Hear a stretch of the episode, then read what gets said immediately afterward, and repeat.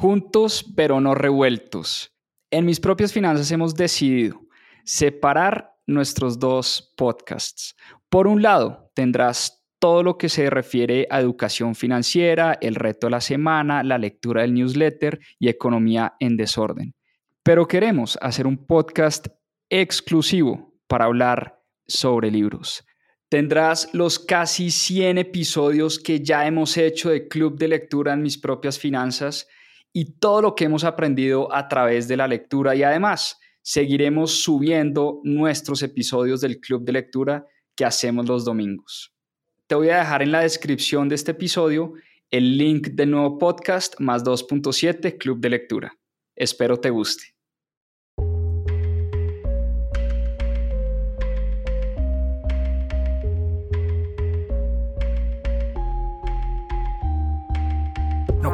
La vida es buscar un puesto. Además, un solo ingreso no asegura el presupuesto. Recuerda esto, memoriza el texto. Libertad financiera sin ningún pretexto. ¿Qué aprenderemos aquí? Yo no necesito el banco, ellos necesitan de mí. Mis propias finanzas es así, educación financiera y buena vida para ti.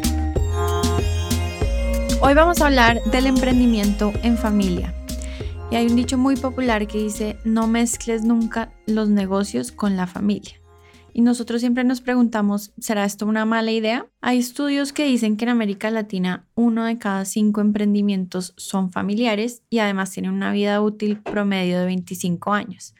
Con este episodio queremos contarles nuestra experiencia y cómo manejamos nosotros nuestro emprendimiento.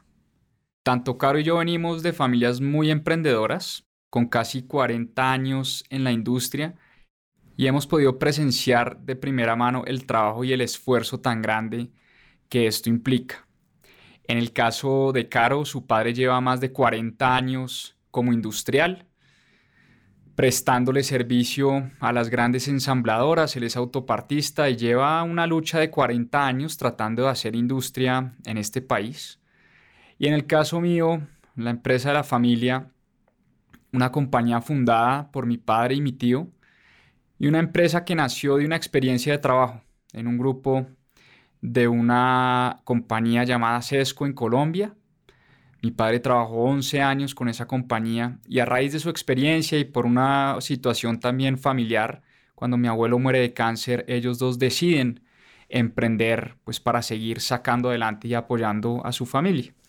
Pero como les decía, empezaron con, con una mano adelante y otra atrás, con muy poco capital con mucho conocimiento, eso sí, porque venían de una gran experiencia, de un grupo supremamente sólido en Colombia que les dio la mano en unos primeros inicios y así arrancaron. Arrancaron como comercializadores de acero en Colombia y hoy en día tienen más de 37 años en el mercado. Yo en lo personal he recibido el mejor ejemplo de cómo se logra tener un negocio exitoso sin destruir una familia. Yo he vivido de primera mano cómo mi padre y sus tres hermanos trabajan hoy en día en la compañía. Los cuatro trabajan y tienen un rol activo en la compañía, pero nunca han permitido que una diferencia de opinión, que una diferencia económica los divida. Y eso para mí ha sido uno de los grandes aprendizajes y uno de los grandes legados que nos han dejado ellos a todos nosotros como emprendedores. Entonces, sin duda ha sido muy bonito ver cómo ellos han sacado su negocio adelante y han mantenido la familia unida. Pero por supuesto, esto es un caso de éxito y sabemos y somos conscientes que no siempre es así, ¿cierto, Caro? Sí, la verdad, yo admiro muchísimo a, a la familia de Juanpa, a su papá y a sus tíos, porque en realidad a mí me parece muy difícil que cuatro hermanos estén trabajando en una misma empresa y logren separar lo que es el negocio de la familia.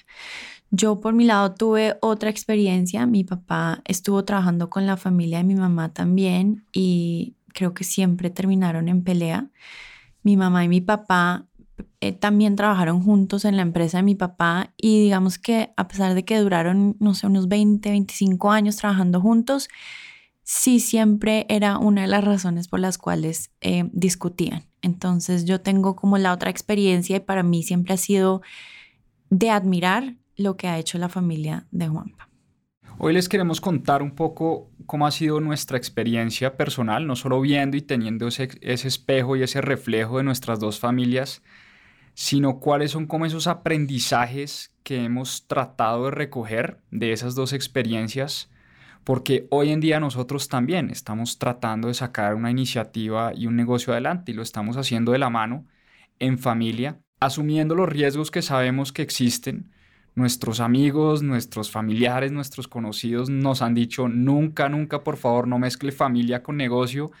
Yo pues estoy en desacuerdo, Caro también, y por eso queremos compartirles como algunas experiencias, algunas enseñanzas que hemos vivido y lo que estamos aplicando hoy en día para tratar de sacar nuestro emprendimiento adelante. Lo primero y muy importante es que los que vayan a trabajar juntos tengan el mismo objetivo. Si Juanpa y yo tenemos objetivos distintos, es imposible que la empresa salga adelante y objetivos no solo de corto plazo o chiquitos, sino objetivos grandes. Si yo quiero crecer esta empresa a cierto tamaño, Juanpa también debe estar de acuerdo conmigo, debemos definirlos desde un principio y acá es clave también el tema de la comunicación. Y si los dos estamos de acuerdo con cuál es el objetivo, vamos a trabajar en conjunto para cumplir. Si no significa que uno tenga que pensar igual de ninguna manera, pero sí por lo menos en el norte y en esa visión grande y en esa visión de futuro, sí hay que llegar a una especie de consenso, nos parece importante. Lo segundo que es clave y que para nosotros ha sido fundamental es no saltar al vacío al mismo tiempo. En el caso de, de una pareja de esposos, por ejemplo, que es nuestro caso, nosotros empezamos este proyecto de mis propias finanzas como un negocio aparte, ni siquiera era un negocio, era una iniciativa de educación que la trabajábamos en nuestros tiempos libres. Por la mañana antes de empezar a trabajar, en las noches, ustedes han visto que yo todo lo que hago de mis propias finanzas, hago los webinars en las noches, los, el club de lectura lo hago el domingo por las noches, el fin de semana le dedico mucho tiempo. Y lo mismo, Caro trabajaba en, su compañía en, en Falabella, era empleada de tiempo completo de Falabella y, le dedicábamos a esto, era nuestro tiempo libre. Y siempre, siempre, siempre lo tuvimos claro que nunca debíamos dar ese salto al vacío al mismo tiempo, porque en el emprendimiento hay mucha incertidumbre. Y uno no puede poner en riesgo las finanzas de la casa y las finanzas de la familia solo por tratar de cumplir un sueño empresarial. Hay que ser muy responsable en ese sentido y por, eso nosotros y por eso nosotros siempre hemos tenido unos acuerdos donde cuando uno emprende, el otro trabaja y viceversa. Así fue recién llegados de la maestría, yo decidí dar el salto al vacío del emprendimiento y dedicarme a temas de estructuración, de desarrollo inmobiliario, mientras Caro trabajaba en Falabella y literalmente vivíamos del sueldo de ella en una etapa inicial. Unos años más tarde, cuando empezamos esta iniciativa de mis propias finanzas, y la cosa fue cogiendo fuerza, fue tomando vuelo. Llegó un punto donde dijimos, ok, uno de los dos tiene, tiene que dedicarse de tiempo completo a esto y fue cuando Caro decidió tomar la decisión nuevamente de dar ese salto entre comillas al vacío, renunciar a su compañía, renunciar a Falabella, pero yo hoy en día sigo trabajando en lo mío, en, en, el tema de desarrollo inmobiliario, con la empresa La Familia, liderando esa línea de negocio y tengo mi trabajo y tengo mi empleo. Sigo apoyando mucho en el tema de mis propias finanzas, por supuesto, pero en mis tiempos libres, en las noches, los sábados, los domingos, cuando puedo, apoyo, apoyo bastante, pero de todas maneras sí es algo que complementamos y donde pues los dos estamos trabajando, pero solo hay una persona dedicada tiempo completo al tema. Así es. El tercer punto es definir los roles muy específicos de cada persona. Si Juanpa y yo nos dedicamos a hacer exactamente lo mismo, es más fácil que tengamos roces y terminemos en una discusión. Entonces es importante también, independientemente que sea familia o no, que cada uno tenga su rol y sepa qué es lo que está haciendo para que los dos puedan avanzar y no estén los dos tratando de hacer lo mismo. Eso es clave. En nuestro caso, Caro da las órdenes y yo simplemente las, Él las, ejecuta. Yo le digo qué hacer. Esos son los roles dentro de mis propias finanzas. No, y claramente en una primera etapa, digamos que ambos tenemos que hacer un poco de todo porque pues así lo, lo, lo, necesita el negocio en este momento, pero sí está claro cuáles son mis roles y qué es lo que Juanpa puede aportar dado el tiempo que él tiene disponible en este momento. Cuarto, es importantísimo también tratar de separar la parte laboral de la parte familiar y acá es, yo sé que es muy fácil decirlo y muy difícil hacerlo, pero sí es clave que cuando uno está teniendo una discusión laboral, trate de separarlo de lo familiar. En el trabajo hablamos del trabajo, en la casa hablamos de las cosas de familia. Sí, o cuando estamos con nuestros hijos, tratamos de, de estar muy presentes cuando estamos los dos con nuestros hijos, pues no estamos trabajando, no estamos hablando de trabajo, sino estamos con nuestros hijos. Eso es como la prioridad y no empezar a mezclar cosas de la familia con cosas del trabajo, que como dice Caro, mucho más fácil decirlo que hacerlo, pero por lo menos es lo que intentamos hacer. Hay un tema fundamental que suena bastante trillado, pero es real y es la pasión que uno tiene por el proyecto que está sacando adelante. Si uno está viviendo el sueño del otro, al final las cosas se van a terminar quebrando. Y de verdad nosotros sí tenemos, por lo menos en mis propias finanzas, un propósito elevado un propósito compartido y de alguna manera como una misión que queremos cumplir.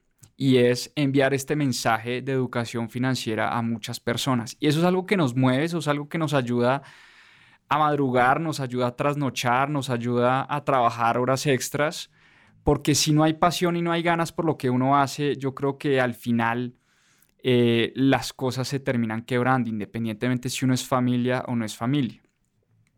Y alguna vez a nosotros nos preguntaron que si a nosotros no nos pagaran por hacer esto, si nosotros igual lo seguiríamos haciendo. Y de hecho lo hicimos por más de dos años. Nunca recibimos un peso por esto que estamos haciendo, porque de verdad nos mueve y de verdad nos encanta y, nos encanta aprender y leer y estar estudiando todo el tiempo y tratar de transmitir ese conocimiento. Entonces yo creo que ese, ese propósito conjunto es algo que nos ha ayudado muchísimo a la hora de emprender en familia. Y por último, quiero cerrar con esto. Es clave, clave, clave el buen manejo financiero del negocio y sobre todo no mezclar finanzas de la empresa con finanzas de la familia.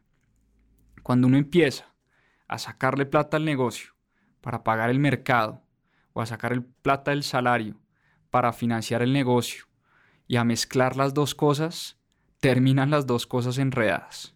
Yo creo que ese desorden financiero, cuando las personas empiezan a meter familia y negocio, es lo que termina, primero, afectando las finanzas de la casa y segundo, dañando las finanzas de la familia. Entonces nosotros tenemos, entonces nosotros tenemos muy claro que una cosa es lo que produce el negocio y lo que le tenemos que destinar al negocio y otra cosa muy distinta es los ingresos que recibimos para mantener las finanzas de la casa y las inversiones de la casa.